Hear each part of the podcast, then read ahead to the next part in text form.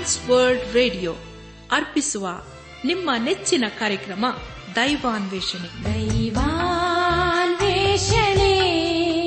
ದೈವಾನ್ವೇಷಣೆ ದೈವಾನ್ವೇಷಣೆ ದೈವಾನ್ವೇಷಣೆ.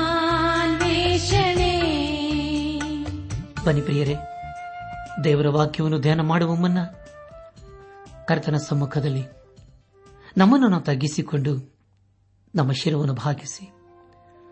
ನಮ್ಮ ಕಣ್ಣುಗಳನ್ನು ಮುಚ್ಚಿಕೊಂಡು ದೀನತೆಯಿಂದ ಪ್ರಾರ್ಥನೆ ಮಾಡೋಣ. ನಮ್ಮನ್ನು ಬಹಳವಾಗಿ ಪ್ರೀತಿ ಮಾಡಿ ಸಾಕಿ ಸಲಹುವ. ನಮ್ಮ ರಕ್ಷಕನಲ್ಲಿ ತಂದೆಯಾದ ದೇವರೇ, ನಿನ್ನ ಪರಿಶುದ್ಧವಾದ ನಾಮವನ್ನು ಕೊಂಡಾಡಿ ಹಾಡಿ ಸ್ತುತಿಸುತ್ತೇವೆ. ಕರ್ತನೆ, ನೀನು ನಮ್ಮ ಬಾಳೆಂಬ ನೌಕೆಯಲ್ಲಿ ನೀನೇ ನಾವಿಕನಾಗಿದ್ದುಕೊಂಡು ಎಲ್ಲಾ ಸ್ಥಿತಿಗತಿಗಳಲ್ಲಿ ನೀನೇ ಕೈ ಹಿಡಿದು ನಡೆಸುತ್ತಾ ಬಂದಿರುವುದಕ್ಕಾಗಿ ನಿನ್ನನ್ನು ಕೊಂಡಾಡ್ತೇವಪ್ಪ ಅಪ್ಪ ದೇವನೇ, ಈ ದಿನ ವಿಶೇಷವಾಗಿ ಕಷ್ಟ, ಸಮಸ್ಯೆ, ಅನಾರೋಗ್ಯದಲ್ಲಿ ಇರುವವರನ್ನು ನಿನ್ನ ಕೃಪೆಯ ಒಪ್ಪಿಸಿಕೊಡ್ತೇವಪ್ಪ ಕರ್ತನೆ, ಅವರ ಮೇಲೆ ನೀನು ಕರುಣೆ ತೋರಿಸಿ, ಅವರಿಗೆ ಬೇಕಾದಂತ ಪರಿಹಾರ, ಸಹಾಯ, ಆರೋಗ್ಯವನ್ನು ದಯಪಾಲಿಸಪ್ಪ. ನಾವೆಲ್ಲರೂ ಆತ್ಮೀಕ ರೀತಿಯಲ್ಲಿ ನಿನ್ನವರಾಗಿ ಜೀವಿಸುತ್ತಾ, ಒಂದು ದಿವಸ ನಾವೆಲ್ಲರೂ ನಿನ್ನ ಮಹಿಮೇಲೆ ಕಂಡು ಬರಲು ಕೃಪೆ ತೋರಿಸು.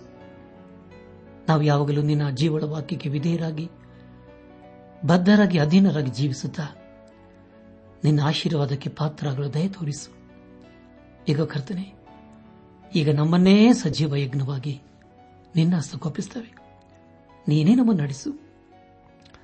ಎಲ್ಲ ಘನ ಮಾನ ಮಹಿಮೆ ನಿನಗೆ ಮಾತ್ರ ಸಲ್ಲಿಸುತ್ತಾ ನಮ್ಮ ಪ್ರಾರ್ಥನೆ, ಸ್ತುತಿ, ಸ್ತೋತ್ರಗಳನ್ನು ನಮ್ಮ ಒಡೆಯನು, ನಮ್ಮ ರಕ್ಷಕನು ಲೋಕವಿಮೋಚಕನೂ ಆದ. ಯೇಸು ಕ್ರಿಸ್ತನ ದಿವ್ಯ ನಾಮದಲ್ಲಿ ಸಮರ್ಪಿಸಿಕೊಳ್ಳುತ್ತೇವೆ ತಂದೆಯೇ. ಆಮೇನ್.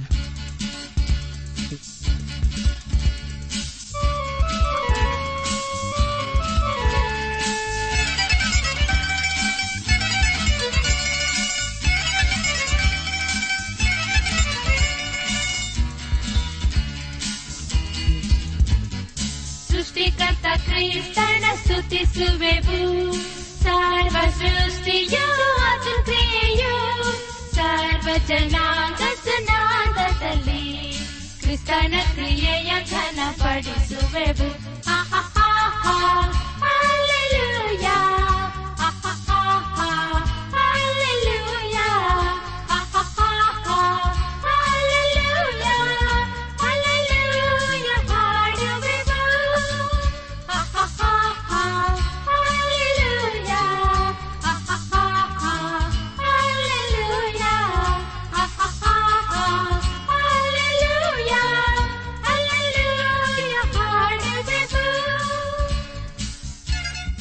ನನಾತ್ಮಿಕ ಸಹೋದರ ಸಹೋದರಿ ಅನದಿನವು ದೇವರ ವಾಕ್ಯವನ್ನು ಬಾಗಿಲು ಮೂಲಕ ಆಲಿಸುವ ನೀವೆಲ್ಲರೂ ಕ್ಷೇಮದಿಂದಲೂ ಹಾಗೂ ಸಮಾಧಾನದಿಂದಲೂ ಇದ್ದೀರೆಂಬುದಾಗಿ ನಂಬಿ ನಾನು ದೇವರಿಗೆ ಸ್ತೋತ್ರ ಸಲ್ಲಿಸುತ್ತೇನೆ.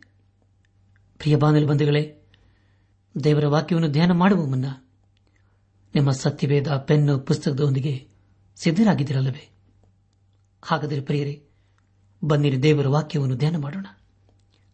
ಕಳೆದ ಕಾರ್ಯಕ್ರಮದಲ್ಲಿ ನಾವು ಅಪ್ಪಸ್ತನದ ಪೌಲನು ಗಲ್ಲಾತ್ಯ ಸಭೆಗೆ ಬರೆದಂತ ಪತ್ರಿಕೆ ಮೂರನೇ ಅಧ್ಯಾಯ ಆರರಿಂದ ಹತ್ತನೇ ವಚನಗಳನ್ನು ಧ್ಯಾನ ಮಾಡಿಕೊಂಡು ಅದರ ಮೂಲಕ ನಮ್ಮ ನಿಜ ಜೀವಿತಕ್ಕೆ ಬೇಕಾದ ಅನೇಕ ಆತ್ಮೀಕ ಪಾಠಗಳನ್ನು ಕಲಿತುಕೊಂಡು ಅನೇಕ ರೀತಿಯಲ್ಲಿ ಆಶೀರ್ವಿಸಲ್ಪಟ್ಟಿದ್ದೇವೆ.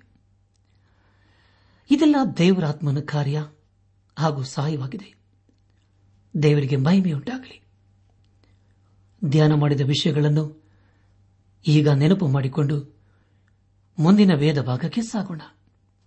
ಅಬ್ರಹಾಮನ ನಂಬಿಕೆಯ ಕುರಿತಾಗಿಯೂ ಹಾಗೂ ದೇವರು ಅವನ ಜೀವಿತದಲ್ಲಿ ಮಾಡಿಕೊಂಡ ಒಡಂಬಡಿಕೆಯ ಕುರಿತು ನಾವು ಧ್ಯಾನ ಮಾಡಿಕೊಂಡೆವು. ಧ್ಯಾನ ಮಾಡಿದಂತಹ ಎಲ್ಲ ಹಂತಗಳಲ್ಲಿ ದೇವಾದಿದೇವನೇ ನಮ್ಮ ನಡೆಸಿದನು. ದೇವರಿಗೆ ಮಹಿಮೆಯುಂಟಾಗಲಿ ಇಂದು ನಾವು ಸತ್ಯವೇದದಲ್ಲಿ ನಲವತ್ತ ಎಂಟನೇ ಪುಸ್ತಕವಾಗಿರುವ ಅಪೋಸಲದ ಪೌಲನು ಗಲಾತಿಯ ಸಭೆಗೆ ಬರೆದಂತ ಪತ್ರಿಕೆ ಮೂರನೇ ಅಧ್ಯಾಯ ಹನ್ನೊಂದರಿಂದ ಹದಿನೆಂಟನೇ ವಚನಗಳನ್ನು ಧ್ಯಾನ ಮಾಡಿಕೊಳ್ಳೋಣ. ಪ್ರಿಯ ಬಾನುಲಿ ಬಂಧುಗಳೇ, ಈ ವಚನಗಳಲ್ಲಿ ಬರೆಯಲ್ಪಟ್ಟಿರುವ ಮುಖ್ಯ ವಿಷಯಗಳು ನೀತಿವಂತನು ನಂಬಿಕೆಯಿಂದಲೇ ಬದುಕುವನೆಂಬುದಾಗಿಯೂ ಯೇಸು ಕ್ರಿಸ್ತನು ನಮ್ಮನ್ನು ಪಾಪದಿಂದ ಹೇಗೆ ಬಿಡಿಸಿದನು ಎಂಬ ವಿಷಯಗಳ ಕುರಿತಾಗಿಯೂ ಹಾಗೂ ದೇವರು ಅವರ ಸಂತತಿಯನ್ನು ಹೇಗೆ ಆಶೀರ್ವದಿಸುತ್ತಾನೆ ಎಂಬ ವಿಷಯಗಳ ಕುರಿತು ನಾವು ಧ್ಯಾನ ಮಾಡಲಿದ್ದೇವೆ. ಮುಂದೆ ನಾವು ಧ್ಯಾನ ಮಾಡುವಂತಹ ಎಲ್ಲ ಹಂತಗಳಲ್ಲಿ ದೇವಾದಿ ದೇವನನ್ನು ಆಚರಿಸಿಕೊಂಡು ಮುಂದೆ ಮುಂದೆ ಸಾಗೋಣ.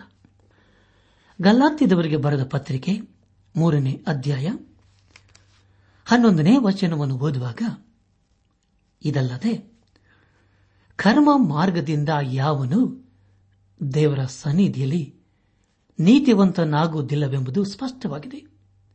ಯಾಕೆಂದರೆ ನೀತಿವಂತನು ನಂಬಿಕೆಯಿಂದಲೇ ಬದುಕುವನೆಂದು ಬರದದೆ ಎಂಬುದಾಗಿ.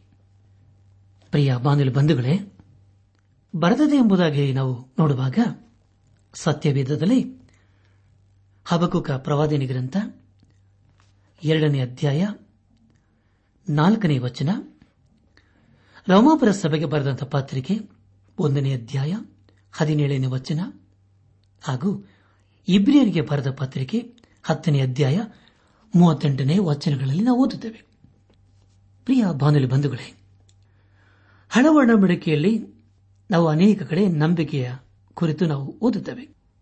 ಧರ್ಮಶಾಸ್ತ್ರವನ್ನು ಅನುಸರಿಸುವವನು ರಕ್ಷಿಸಲ್ಪಡುತ್ತಾನೆ ಎಂಬುದಾಗಿ ಎಲ್ಲಿಯೂ ಬರೆದಿಲ್ಲ. ಸತ್ಯವೇದದಲ್ಲಿ ಎಲ್ಲಿಯೂ ಕೂಡ ಒಬ್ಬ ವ್ಯಕ್ತಿ ಧರ್ಮಶಾಸ್ತ್ರದಿಂದ ಪಾಪದಿಂದ ಬಿಡುಗಡೆಯನ್ನು ಹೊಂದಿಕೊಂಡನೆಂಬುದಾಗಿ ಎಲ್ಲಿಯೂ ಸಹ ಬರೆದಿಲ್ಲ. ಧರ್ಮಶಾಸ್ತ್ರದ ಮೂಲ ಅರ್ಥವೇ ಯಜ್ಞವಾಗಿತ್ತು. ಅಬ್ರಹಾಮನು ಧರ್ಮಶಾಸ್ತ್ರದಲ್ಲಿ ಆನಂದಿಸಿದನು. ಹಬಕುಕ ಪ್ರವಾದನೆ ಗ್ರಂಥ ಎರಡನೇ ಅಧ್ಯಾಯ.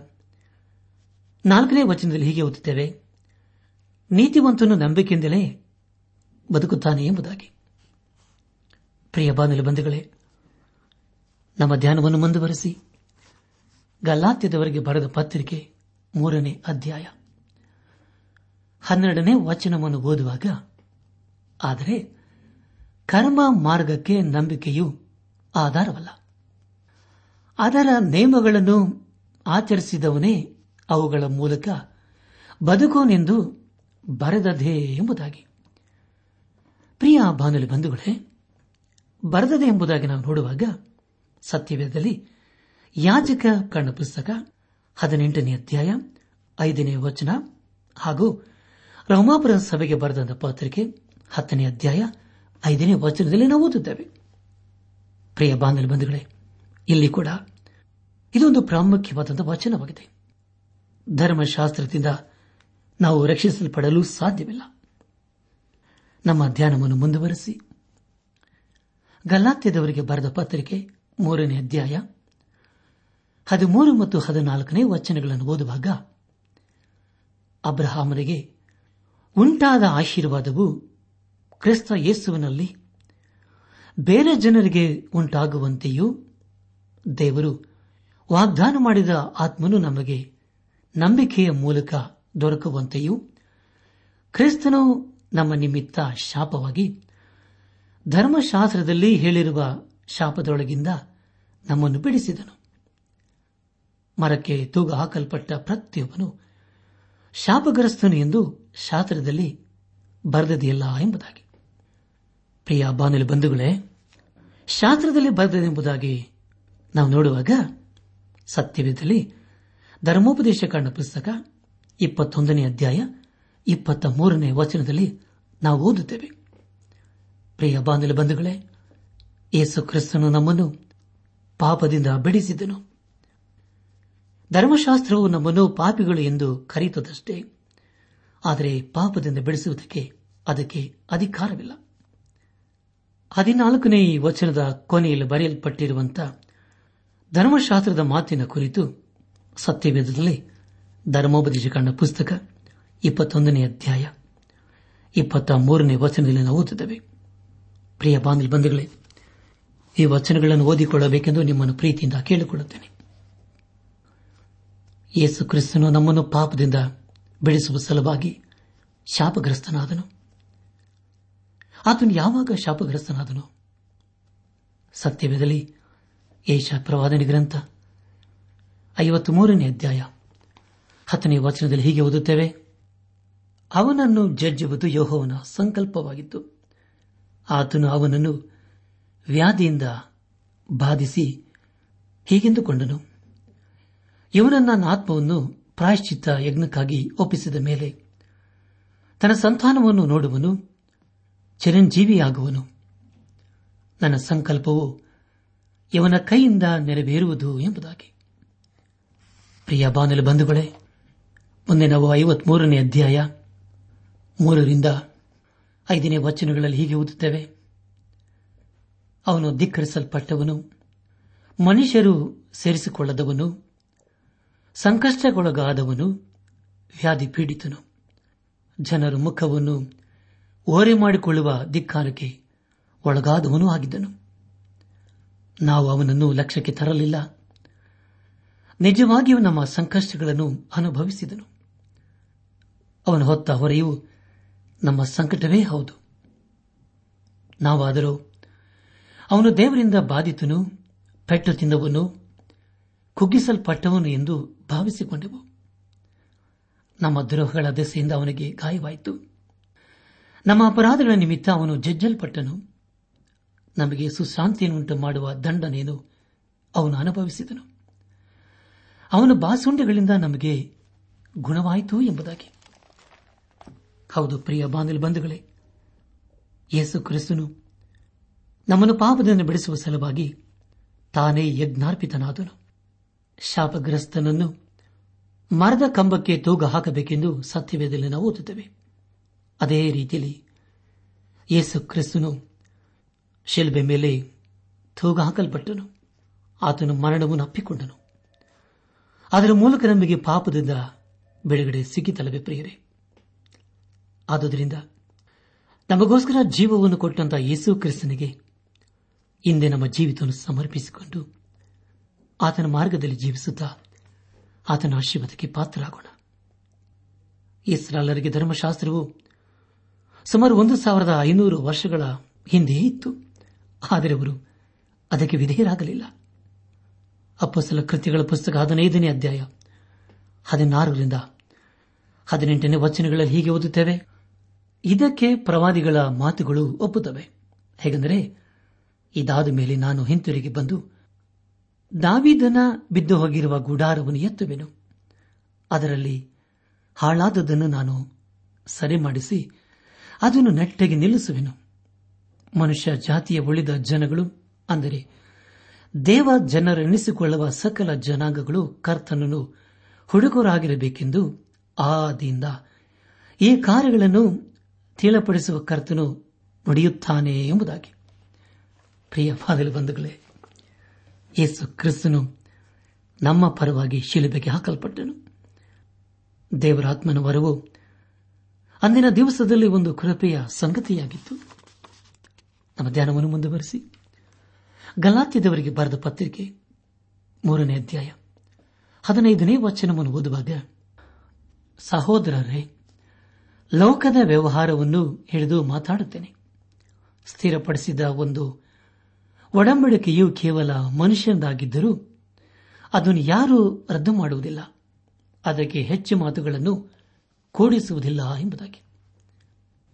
ಪ್ರಿಯ ಬಾಂಧವ ಬಂಧುಗಳೇ, ಒಂದು ವೇಳೆ ನಾವು ಒಬ್ಬ ವ್ಯಕ್ತಿಯ ಹತ್ತಿರ ಒಂದು ಕೆಲಸಕ್ಕಾಗಿ ನೂರು ರೂಪಾಯಿಗಳನ್ನು ಕೊಡುತ್ತೇನೆ ಎಂದು ಮಾತು ಕೊಟ್ಟು ಒಂದು ವರ್ಷದ ನಂತರ ಆ ವ್ಯಕ್ತಿಗೆ ಐವತ್ತು ರೂಪಾಯಿಗಳು ಮಾತ್ರ ಕೊಡುತ್ತೇನೆ ಎಂದು ಹೇಳಿದರೆ ಆ ವ್ಯಕ್ತಿ ಒಪ್ಪಿಕೊಳ್ಳುತ್ತಾನೆಯೇ? ಖಂಡಿತವಾಗಿ ಅದು ಸರಿಯಲ್ಲ.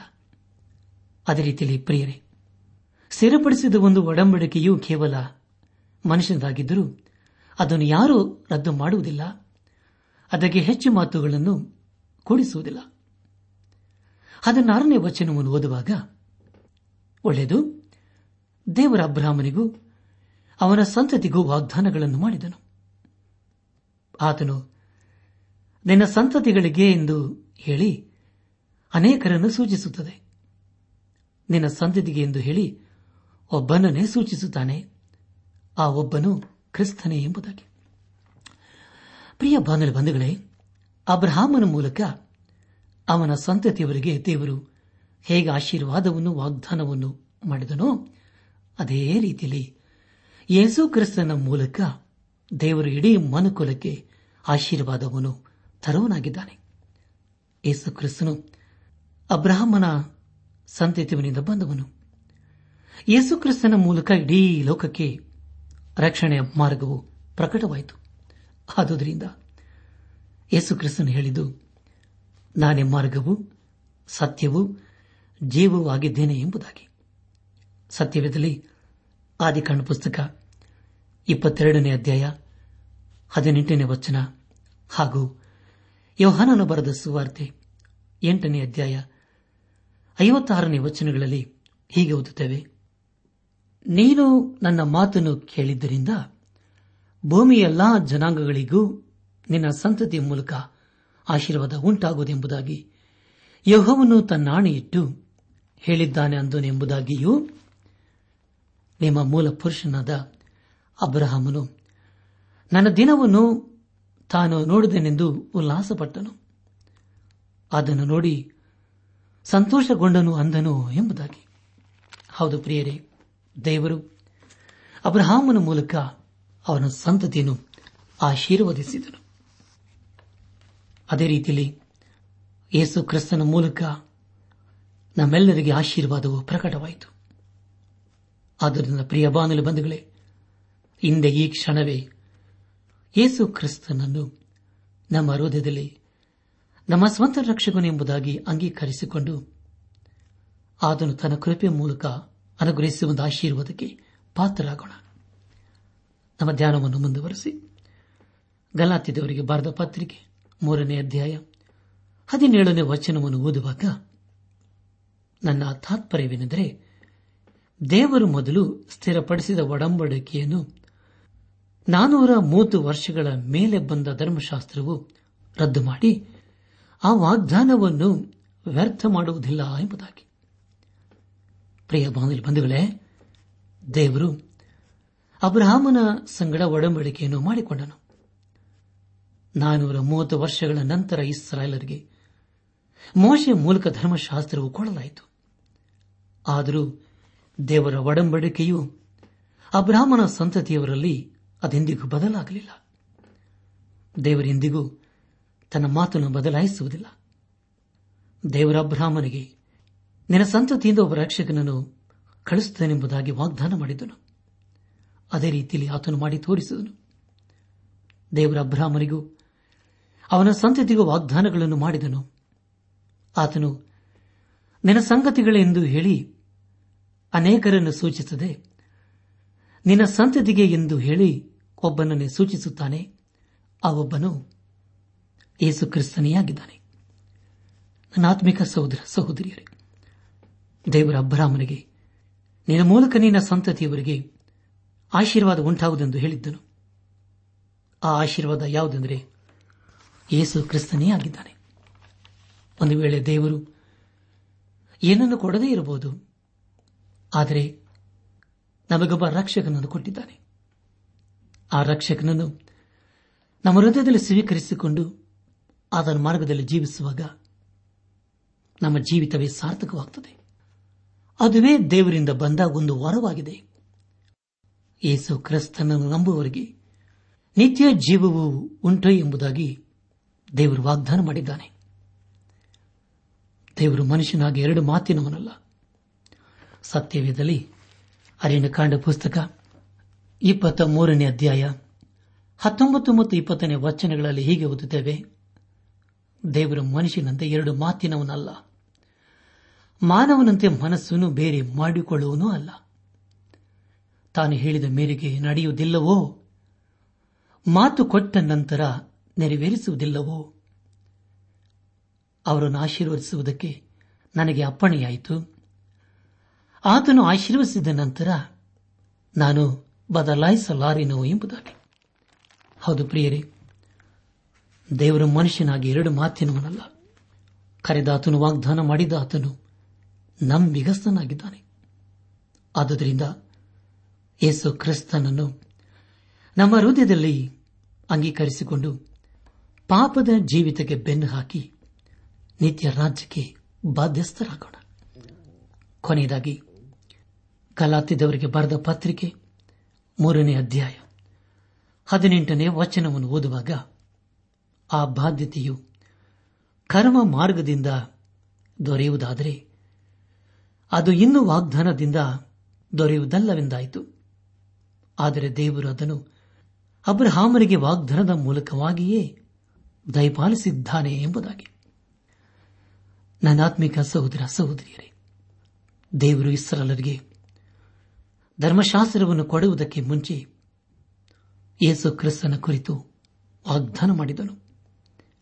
ಆದರೆ ಇಲ್ಲಿ ಒಂದು ಪ್ರಶ್ನೆ ಉದ್ಭವವಾಗುತ್ತದೆ ಅದೇನೆಂದರೆ ಯೇಸು ಕ್ರಿಸ್ತನು ಇರುವಾಗ ಧರ್ಮಶಾಸ್ತ್ರ ಯಾಕೆ ಕೊಡಲಾಯಿತು ಎಂಬುದಾಗಿ.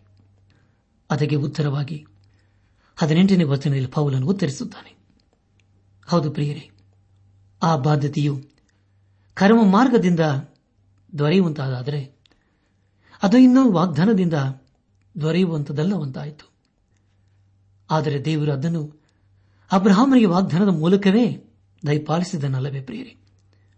ದೇವರು ತನ್ನ ಅಗಾಧವಾದ ಪ್ರೀತಿಯನ್ನು ಯೇಸು ಕ್ರಿಸ್ತನ ಮೂಲಕ ಪ್ರಕಟಿಸಿದನು. ದೇವರ ಉದ್ದೇಶವು ಯೇಸು ಕ್ರಿಸ್ತನ ಮೂಲಕ ಪ್ರಕಟವಾಯಿತು. ದೇವರ ಲೋಕದ ಮೇಲೆ ಎಷ್ಟೋ ಪ್ರೀತಿನಿಟ್ಟು ತನ್ನ ಒಬ್ಬನೇ ಮಗನನ್ನು ಕೊಟ್ಟನು. ಆತ ನಮ್ಮ ಒಬ್ಬನಾದರೂ ನಾಶವಾಗದೆ ಎಲ್ಲರೂ ನಿತ್ಯ ಜೀವವನ್ನು ಪಡೆಯಬೇಕೆಂದು ಆತನನ್ನು ಕೊಟ್ಟಿದ್ದಾನಲ್ಲವೇ ಪ್ರಿಯರೇ? ಹಾಗಾದರೆ ಪ್ರಿಯರೇ ದೇವರು ನಮ್ಮ ಮೇಲೆ ಎಷ್ಟು ಪ್ರೀತಿಯನ್ನು ತೋರಿಸುತ್ತಾನಲ್ಲವೇ? ನಾವು ನಾಶವಾಗುವುದು ಆತನಿಗೆ ಇಷ್ಟವಿಲ್ಲ. ನಾವು ಆತನೊಂದಿಗಿರಬೇಕು. ಆತನ ರಾಜ್ಯದಲ್ಲಿ ನಾವು ಸದಾ ಆತನೊಂದಿಗಿರಬೇಕೆಂಬುದೇ ಆತನ ಉದ್ದೇಶವಾಗಿದೆ. ಆದುದರಿಂದ ಹಿಂದೆ ನಾವು ದೇವರ ಕಡೆಗೆ ಬಂದು ಆತನ ಸ್ವರಕ್ಕೆ ಕಿವಿಗೊಟ್ಟು ಆತನ ಆಶೀರ್ವಾದಕ್ಕೆ ಪಾತ್ರರಾಗೋಣ. ಈ ಸಂದೇಶವನ್ನು ಆಲಿಸುತ್ತಿರುವ ಪ್ರಿಯ ದೇವಜನರೇ ದೇವರ ವಾಕ್ಯವನ್ನು ಕೇಳಿಸಿಕೊಂಡಿದ್ದೇವೆ. ಅದಕ್ಕೆ ನಮ್ಮ ಪ್ರತಿಕ್ರಿಯೆ ಏನಾಗಿದೆ? ಕರೆದಾತನು ವಾಗ್ದಾನ ಮಾಡಿದಾತನು ನಂಬಿಗಸ್ತನು. ಯೇಸು ಕ್ರಿಸ್ತನ ಮೂಲಕ ತಂದೆಯಾದ ದೇವರು ನಮ್ಮನ್ನು ರಕ್ಷಿಸಿದ್ದಾನೆ. ಇನ್ನು ನಾವು ಧರ್ಮಶಾಸ್ತ್ರಕ್ಕೆ ಅಧೀನರಲ್ಲ. ಇನ್ನು ನಾವು ಕೃಪೆಗೆ ಅಧೀನರಾಗಿದ್ದೇವೆ. ಆದುದರಿಂದ ಯೇಸು ಕ್ರಿಸ್ತನ ಅಗಾಧವಾದ ಪ್ರೀತಿಯನ್ನು ಅರ್ಥ ಮಾಡಿಕೊಂಡವರಾಗಿ ಆತನ ಜೀವಳ ವಾಕ್ಯಕ್ಕೆ ವಿಧೇಯರಾಗಿ ನಾವು ಜೀವಿಸುತ್ತ. ನಮ್ಮ ಜೀವಿತದ ಮೂಲಕ ದೇವರನ್ನು ಘನಪಡಿಸುತ್ತ ಆತನ ಆಶೀರ್ವಾದಕ್ಕೆ ಪಾತ್ರರಾಗೋಣ. ಪ್ರಿಯ ಬಾಗಿಲು ಬಂಧುಗಳೇ, ಇದು ದೇವರ ವಾಕ್ಯವಾಗಿದೆ. ಇದು ಮಾನವನಿಗೆ ಸುಸಂದೇಶವಾಗಿದೆ. ಈ ಸಂದೇಶಕ್ಕೆ ವಿಧೇಯರಾಗುವುದಾದರೆ ಖಂಡಿತವಾಗಿ ದೇವರು ನಮ್ಮನ್ನು ಅಧಿಕವಾಗಿ ಆಶೀರ್ವದಿಸುತ್ತಾನೆ. ಆದುದರಿಂದ ಇಂದೇ ನಮ್ಮ ಜೀವಿತವನ್ನು ಯೇಸು ಕ್ರಿಸ್ತನಿಗೆ ಸಮರ್ಪಿಸಿಕೊಂಡು ಆತನ ಮಾರ್ಗದಲ್ಲಿ ನಾವು ಜೀವಿಸುತ್ತಾ ಆತನ ಆಶೀರ್ವಾದಕ್ಕೆ ಪಾತ್ರರಾಗೋಣ. ಹಾಗಾಗುವಂತೆ ತಂದೆಯಾದ ದೇವರು ಯೇಸು ಕ್ರಿಸ್ತನ ಮೂಲಕ ನಮ್ಮೆಲ್ಲರನ್ನು ಆಶೀರ್ವದಿಸಿ ನಡೆಸುತ್ತಾರೆ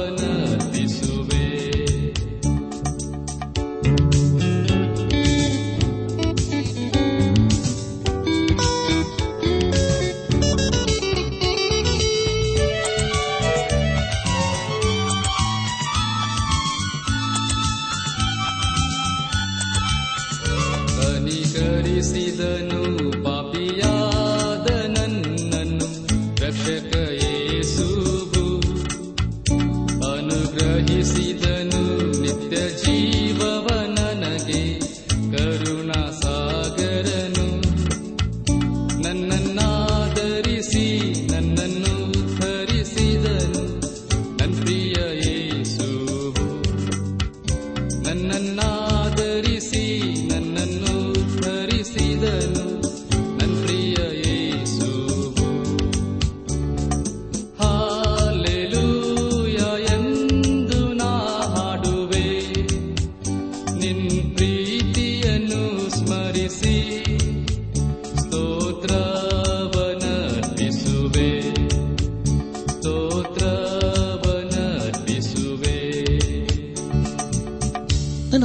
ಸಹೋದರ ಸಹೋದರಿಯರೇ, ಇಂದು ದೇವರು ನಮಗೆ ಕೊಡುವ ವಾಗ್ದಾನ, ಸೇನಾಧೀಶ್ವರನಾದ ಯಹೋವನು ನಮ್ಮ ಸಂಗಡ ಇದ್ದಾನೆ. ಯಾಕೊಬ್ಬ ವಂಶದವರ ದೇವರು ನಮಗೆ ಆಶ್ರಯದುರ್ಗವಾಗಿದ್ದಾನೆ. ಕೀರ್ತನೆ ನಲವತ್ತಾರು ಹನ್ನೊಂದು.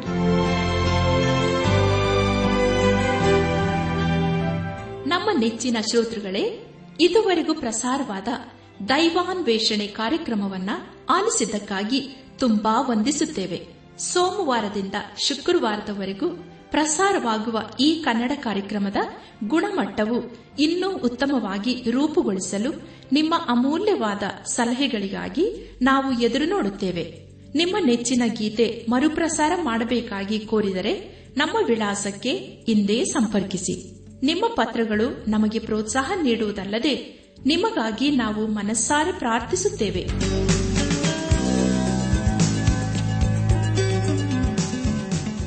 ನಮ್ಮ ವಿಳಾಸ ದೈವಾನ್ ವೇಷಣೆ ಟ್ರಾನ್ಸ್ ವರ್ಲ್ಡ್ ರೇಡಿಯೋ, ಇಂಡಿಯಾ, ಟಪಾಲು ಪೆಟ್ಟಿಗೆ, ನಾಲ್ಕು ಮೂರು, ಎರಡು ಸೊನ್ನೆ, ಬೆಂಗಳೂರು, ನಲವತ್ಮೂರು.